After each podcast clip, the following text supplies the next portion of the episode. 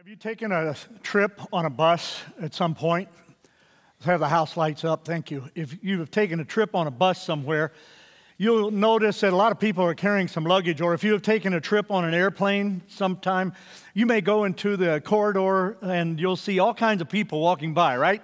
And you'll see them carrying backpacks, or maybe they're carrying suitcases of some kind. Maybe you notice how they're dressed and you see the outfit that they have on. Uh, maybe you notice their hair outfit or, or you notice their glasses in some way. And so you, you make a mental note of that. And when you get back to your, to your gate, you tell your friends, Boy, you won't believe what I saw. And they may come by here in just a minute, so be watching. And you tell them, and then you point to, Oh, look, look at that.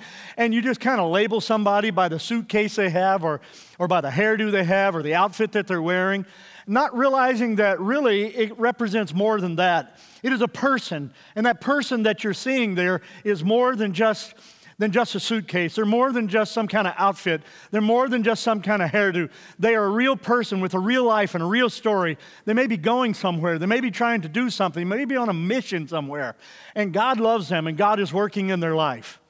When you go in the Bible and you read in the New Testament, you go Matthew, Mark, Luke, John, you come to a book called Acts. And when you read into Acts about uh, chapter 7, you see that there was this guy. He's standing there and he's watching the coats. He's holding the coats.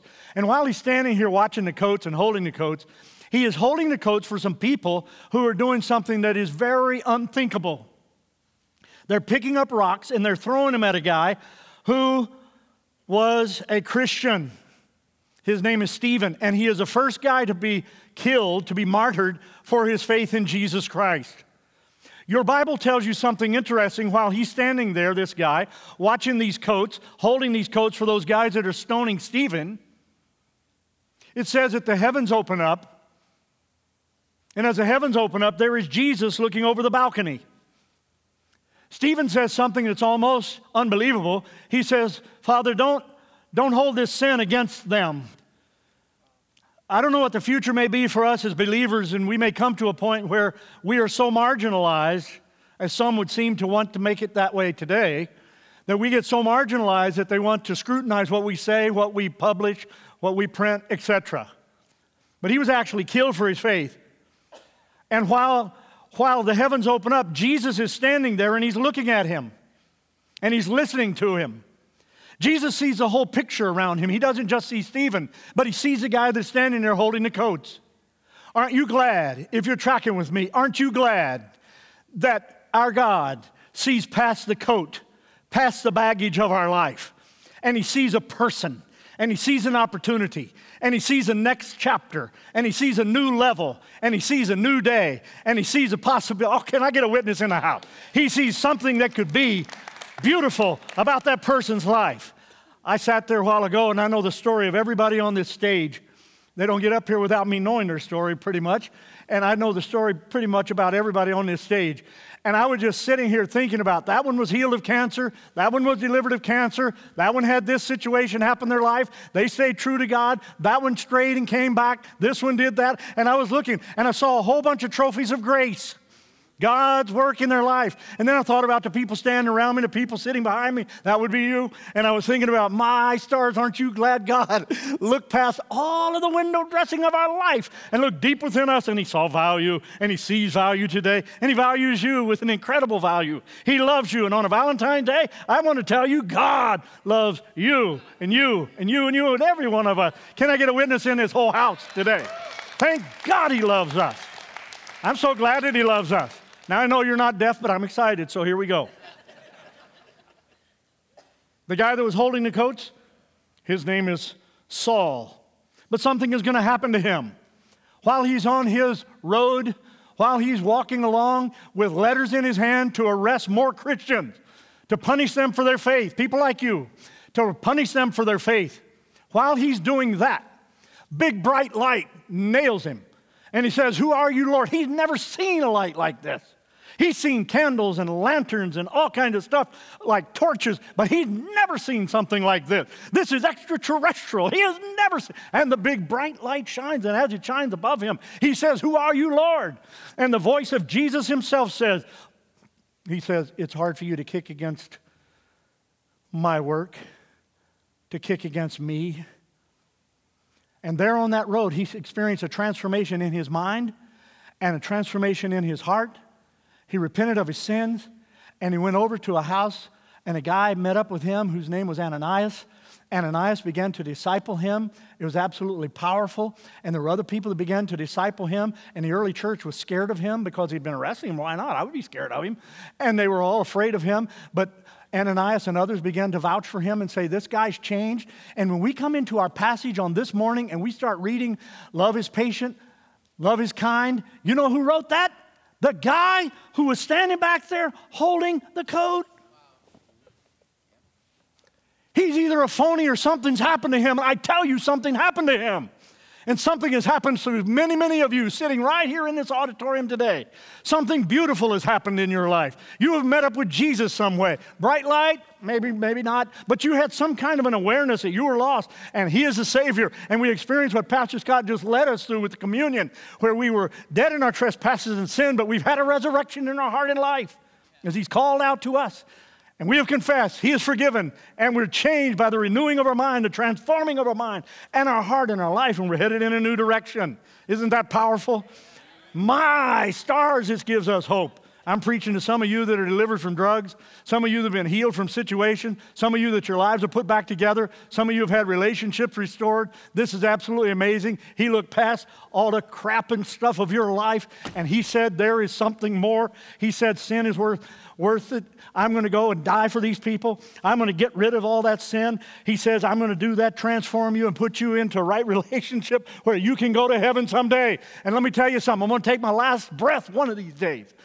I'm ready anytime. I'm going to take my last breath anytime. And when I do that, I'm going to be excited because my next breath is going to be right over there.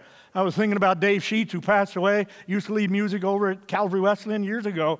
Dave Sheets, not Dave Green, Dave Sheets. And as he led the music over there, and as he led it in many places, and down near uh, D.C., he, he got COVID and he passed away. Not an old man at all. He passed away the other day. I was thinking, man, that guy is in heaven this morning. And I was excited for him as I was thinking about that, as he's celebrating with the good things of Jesus Christ right now. He's not just by faith talking about him, just by faith singing about him. He's seeing him. Because your Bible says God will wipe away all tears from our eyes, and the former things will be passed away on that day when we see him face to face. That is a guy, Paul, who is writing these words to us. So, though he lists a whole lot of things here about love, I want to look today, just because I know you don't want to stay here all day. I'm not that good. I want to just share for a little while about love is patient and then love is kind. When I think about the idea of patience, God himself demonstrates this patience and it's highlighted for us in 1 Peter chapter 3 verse 20. There is a story highlighted briefly about Noah. You remember Noah? It's referred to him not as a fable, not as some kind of folklore, not as a tale, but as a real event, a real historical event that occurred. And in that, it is highlighting this for us to understand. While Noah is building the boat with his family, he's preaching to the people, he's sharing the good news with the people. And the people are basically laughing at him and saying, ah, we don't believe it, we're not into it, it's not for us, we don't really need that, you're crazy, you're not up to the times, that's phony, that's baloney, we don't believe all that kind of stuff. God's patience was demonstrated, listen to this, for 120 years. That, ladies and gentlemen, is patience. God demonstrated his love toward us in the while we were still sinners, Christ died for us. Right. Thanks be to God for that. Powerful. Patience also demonstrated whenever you look at Paul and Barnabas. They went on a mission trip. The mission trip they went on was to share the good news of Jesus Christ with people who had not yet heard or to strengthen those who maybe were in the faith. And so they're on this mission trip, leaving their home, traveling to different places. They take along a young guy with them, and maybe you're mentoring somebody today.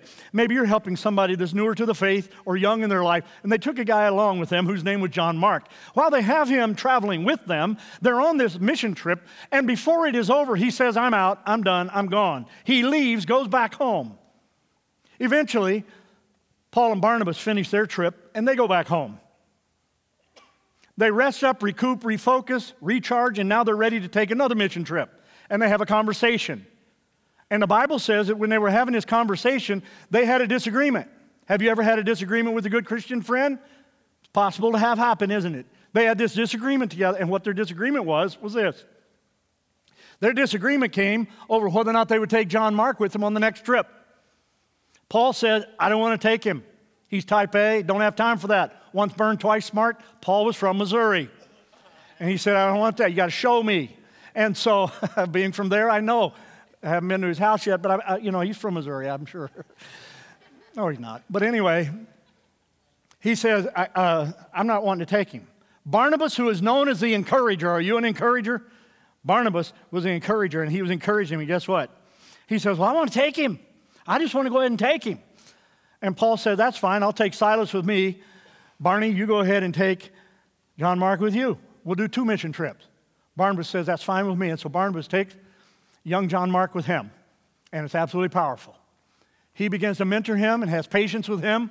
Love is patient. Do you have this kind of love? Next level love? Agape love? God love? He wants to give it to you. He wants you to have it. He wants it to ooze from the inside out of your life. God. God love. Love is patient. We notice that later on, the Apostle Paul, he says this. He writes this in 2 Timothy chapter 4 and verse 11. He says, um, Only Luke is with me. Only Luke is with me. Get Mark and bring him with you because he is helpful to me in my ministry. Are you kidding me? What a change in his heart. He must have been thinking back to when Ananias was patient with him, when the early church was patient with him. He must have had another conversation with Barnabas to realize John Mark was all that in a box of crackers and he is a good guy now. He must have been realizing something good is going on and he got excited about this. And so when you get your Bible and you open up into the New Testament, your first book is what? Matthew. What is the second book? Mark. That's this guy. Matthew, Mark.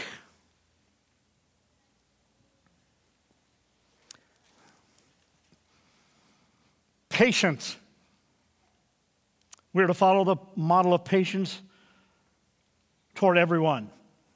I have a three year old granddaughter whose name is Lily. I love Lily.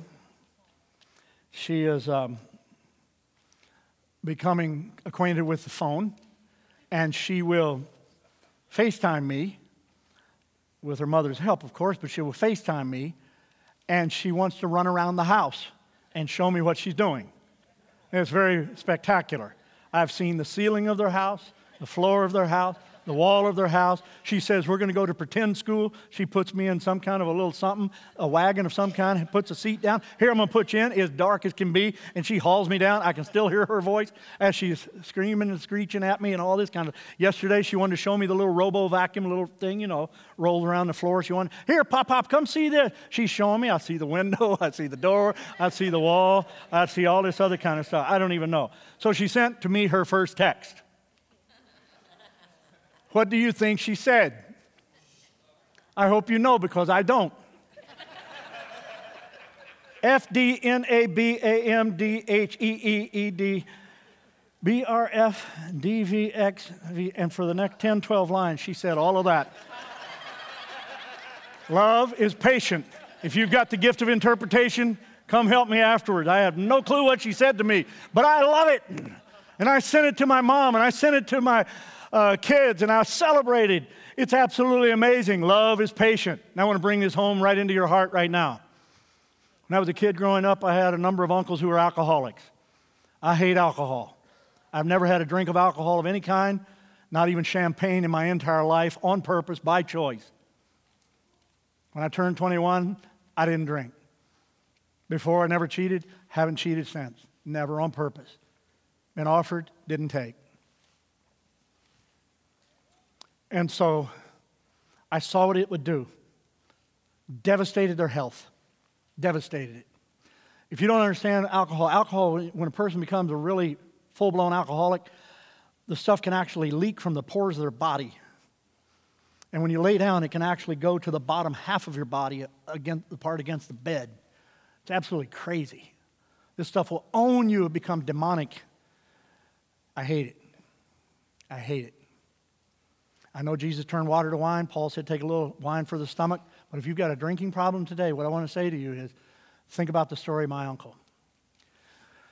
When I was a kid growing up, my family had a habit of prayer. I was the youngest in the lineup mom, uh, my dad, my mom, my sister Kathy, then Lance, my brother, my sister Nancy, who was four years older than me, and then myself, Caboose. And so here we are. At my house, we had a habit every night. I don't mean once in a while. I'm not making it up. It's not bigger now since I'm older looking back. I'm talking about every night. Every night we knelt by whatever chair or couch we were by, and we each one prayed out loud. I learned to pray. It did something, it reset our lives and it cleared our conscience before we went to bed. And so I prayed every night. I learned to pray that way. something that I know we did praying around the room, we prayed for all of our relatives that were aunts, uncles, grandparents, and all of our cousins by name. We prayed for people at the church we knew were in situations, and we prayed for situations we all faced the next day homework, some kind of test, driver's test, anything we were facing, we, we just went and prayed about it. We trusted God. Now, as we had this form of prayer at our house, it worked for us. And so we were giving ourselves to prayer. We prayed for those decades for my uncle, by name specifically. I dreaded the days that he would be off work because he would get wasted, fried, totally blown away, blitzed, and it would destroy the rhythm of our day, of our week. You just get in knots. I remember sitting in school being in knots, thinking he's off today. I wonder if he's drinking. I would sit there literally. I remember sitting in class praying that God would reach him and he would touch him and change him because he was just devastatingly hurt by this stuff.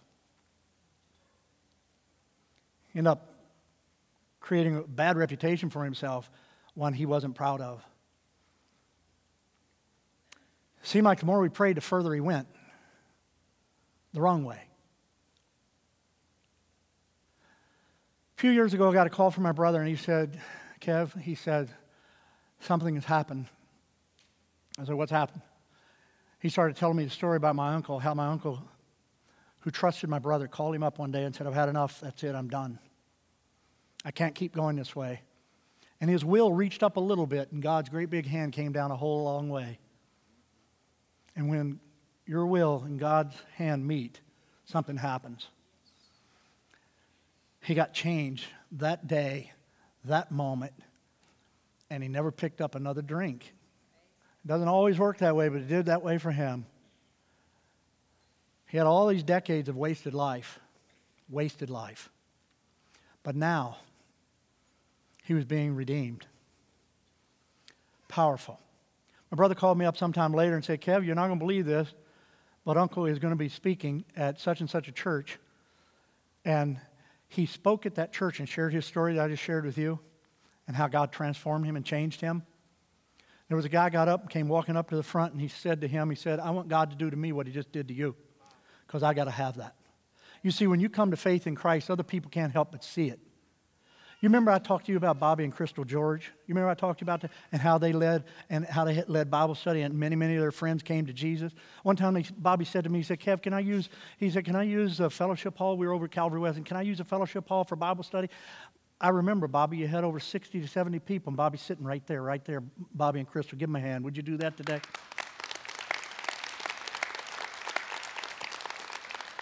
Changed and transformed by reading the Bible. God called him out. Powerful. This is real stuff. Love is patient. Now, are you patient this morning? Can you take one more? Here it is. Love is kind. Let's say it together. Love is kind. And when you think about the kindness that is here, God modeled this kindness for us throughout history. One of the ways in the book of Isaiah, Pastor Scott referred to Isaiah 53 as he led us through communion, but let's go to chapter 54 for a minute. Notice at verse 8 In a surge of anger, I hid my face from you for a moment, God is saying. But with everlasting kindness, I will have compassion on you, says the Lord your Redeemer. Did you notice that? With everlasting kindness. You know what? Let me just put that in contemporary terms. God sees what is going on, God knows what is going on, He sees what is happening, and He's very frustrated with what's going on. He sees the sin and He cannot tolerate sin, hates sin. And he sees it and he sees a misstep and a willingness to go wayward. And he says, Ah, he is stirred up with his anger. And it's an emotion we have. And so we may be stirred up with anger, but he said, Be angry and sin not. And here's how he models that kindness. He gets angry, but it's as if he turns. He turns, he said, in a surge of anger, I hid my face from you for a moment. I turned from you for a moment. I, I turned from you. And here's what he does. I'm paraphrasing. He says, I counted to ten. One, two, three, four, five, right on up to nine, ten. You see, here's a, here's a situation. Bring it right into your story. You see your wife do something, you see your husband do something, and immediately you want to just absolutely just bite their head off Arr! for something they have done. Now, none of you in this service, but last night you should have been here. Oh, no. I know you, you're Dutch. And you do this. Because I have enough of that in me as well, I know. And your kids do something. The first thing you do is get angry, discipline them, and then think about what you did. Instead of think about it and allow yourself to do what you should do, which may not always be what you did when you were angry. It's kind of quiet in here, isn't it? I don't hear any snoring, so I think you're listening. And so we, we understand that God sees this. Here's something else Jeremiah says in chapter 9 verse 23 and 24. I am the Lord who exercises, say it, kindness. I exercise kindness, justice, and righteousness on the earth, for I delight in these things, declares the Lord. Do you notice what's happening with this? I am the Lord. He says, I exercise kindness and justice. In other words, it's not just all sweet, but there is the balance of the justice and righteousness, which is His way on the earth, He says because he delights in those kind of things. God's extended his kindness toward us in John chapter 3 and verse 16, in that while we were still sinners, while we were still sinners, Christ would die for us. This is absolutely powerful. Jesus models this kind of kindness himself. When he's hanging on the cross, he is pinned to the cross. He has suffered from the beating, from the thorns on his head, now the nails that are in him. He is hanging on the cross. And while he's on, on the cross, John chapter 19, and down along about verse 26 and 27, it says, while Jesus is on the cross, we want to hear his last words, right? If you're a reporter, you're standing there saying, say something, say something notable. I want to hear it, man. I'm going to write it down so I can have a great article. Everybody's going to, that's what you, if you're just standing there and you're one of his friends, you're just thinking, eventually he's going to say, enough, and come off that cross. You're listening for those last words. Well, here's one of his last words he says to John, Take care of my mother. Kindness. Kindness. Father, forgive them. They don't know what they're doing. Kindness. To the thief on his side, Today I'll remember you in paradise. Kindness. Kindness. We're to model this loving kindness. In the movie fireproof. Caleb and Catherine are splitting up, they're going their own way. And in that movie, he decides he's going to exercise kindness. He does not know if she'll respond and how she'll reciprocate, if at all, toward his kindness, but he decides he's going to go ahead and plant the seed of kindness anyway. He does. And in that story, we see that she eventually begins to take note and eventually begins to do a pivot. And she turns, and guess what she does? She comes back and says, I'll give it another shot. Kindness. I've got a big pencil right here. Everybody look up here. I've got a big pencil right here. You get a lot of homework done with this pencil. I'm going to tell you what, if, you, if you're having trouble with homework, this might be your answer. For $500, you can have this pencil after I'm done with it today. Kenneth Chafin Kenneth Chafin says this writer, pastor, theologian. He said, I met a couple of people who had been married almost 40 years who destroyed their relationship by writing down, listen, every wrong with the pencil of memory. They use this end of the pencil, never taking anything off with the other end, the eraser of forgiveness and love. Do you hear that? I took my girlfriend, who happens to be my wife, good, isn't it? You're glad to know that. I took her over to Longhorn Friday, met, had a nice supper, ribeye medium well, broccoli, lettuce on the side, would put the ranch on the side, all that. Do you want bread? No, we don't want any bread. Give me some tea, give me some water. Yeah, I'll drink that. Thank you. That's very good. Later, bring a Diet Coke. I'm thirsty. Come on, bring it on in. So we, you know, we were having fun sitting there. I gave to her a couple trophies and presents and stuff and thanked her for being beautiful and awesome and all the things that she is and patient and kind. And she's the best thing that happened to me other than Jesus. And so I was just telling her how she's the best thing since sliced bread. And so we went ahead, had our meal. We are getting through, and the lady that had been there when I checked in and gave me the number so it would page me whenever our seat was available. She was now over there near our area, and she was fixing some of the napkins and the silverware. And as she did, she was commenting, Well, have a happy Valentine. Say, yeah, and you as well. Yeah, we're here. And she could see the presence, so our conversation continued. And pretty soon I said, You know what? This, this is my wife for 35 years, and some of you have been married longer than that, but that's, it amazed her. she said, That's a long time. She's this young girl, and her eyes are really big. She said, What's the secret? How do you do it? And I said, Well, you've got to have a good forgiver. You've got to be able to forgive each other. And you've got to choose to love and romance each other. You've got to choose to do that. And I said, I made a decision early on in my life on purpose that I would never cheat on her. Made a decision never run around on her. And I said, I kept my promise because I didn't want the headache and trouble of that for me or her. I just think I need to pause here. If you've cheated, if you've had this kind of thing, God can forgive you and He can help you and He can bring restoration to you. Let Him. Let him. Let him. And so I said, but I think there's something else. She was listening, working. There's something else. If you put God right here, and here you are, and here is your spouse, and you both grow toward God, you realize what's happening? You're growing together. You notice that? I preached and then I took an offering right there in Longhorn. no, I didn't. I gave a generous tip because I always do. I want them to know that I believe in generosity. And she's like, wow. Took it right back to God. Didn't bring it more to us. Because I know this I can't change her, but she can call on God anytime, any place, throughout the rest of her life, when I'm dead and gone, she's a young person, she still call on God. Isn't that good news? That's great news. That's powerful stuff. Keep going, Kev. This is really rich. This is good stuff. Ephesians chapter 4, verse 32 says this Be kind and compassionate to one another. Not easy always, is it?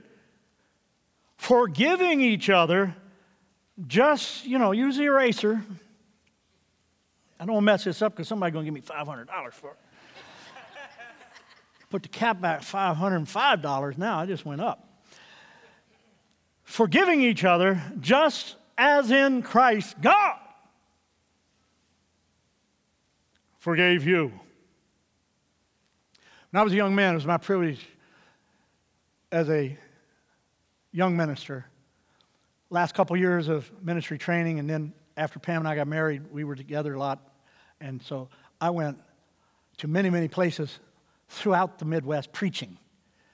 And I wasn't good, I was loud. And most of the time they call me come preach at a church for like Friday, Saturday, and then two times on Sunday. And so I'd go. And sometimes I'd go Tuesday through Sunday.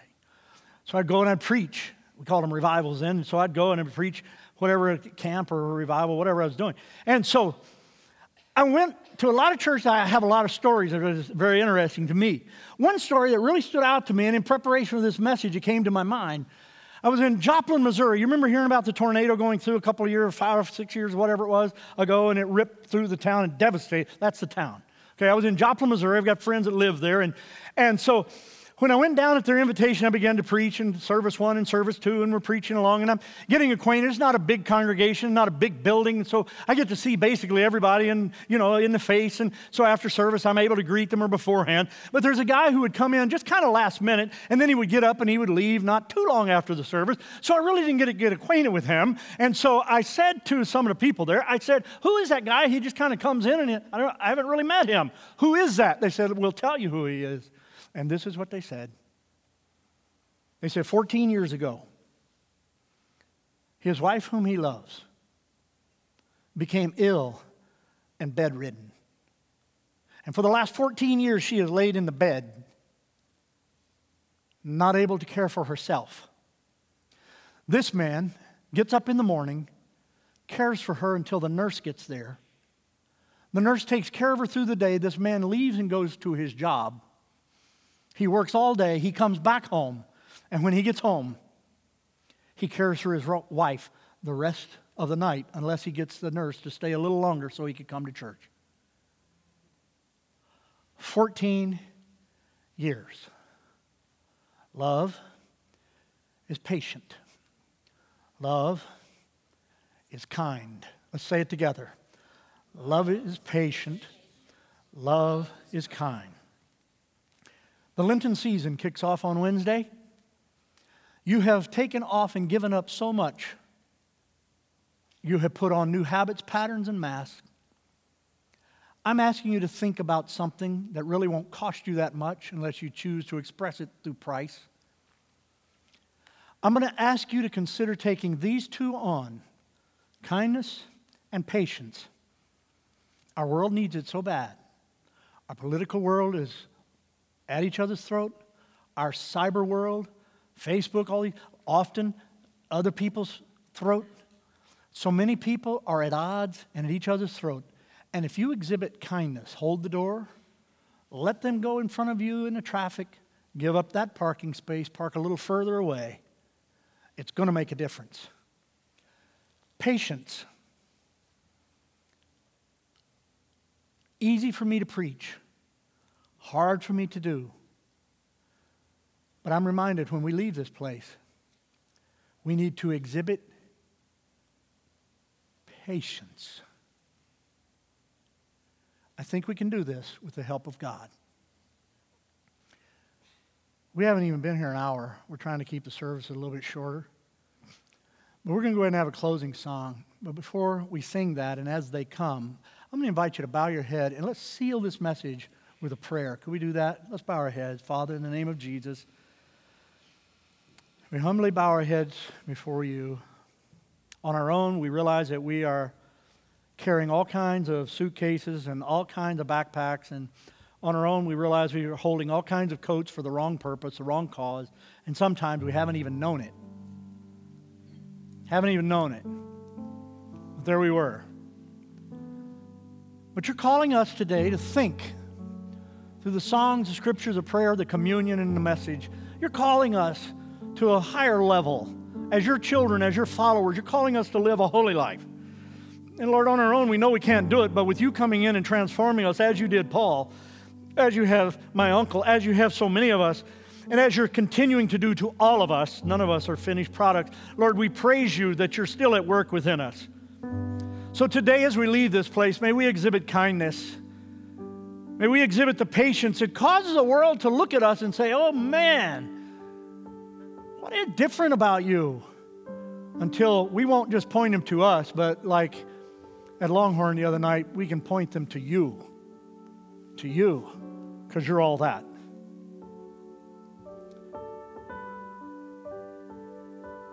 We thank you.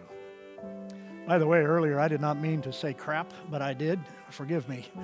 Uh, didn't mean to say that in my message. But uh, thank the Lord He is with us. Let's stand. And now let's sing our closing song.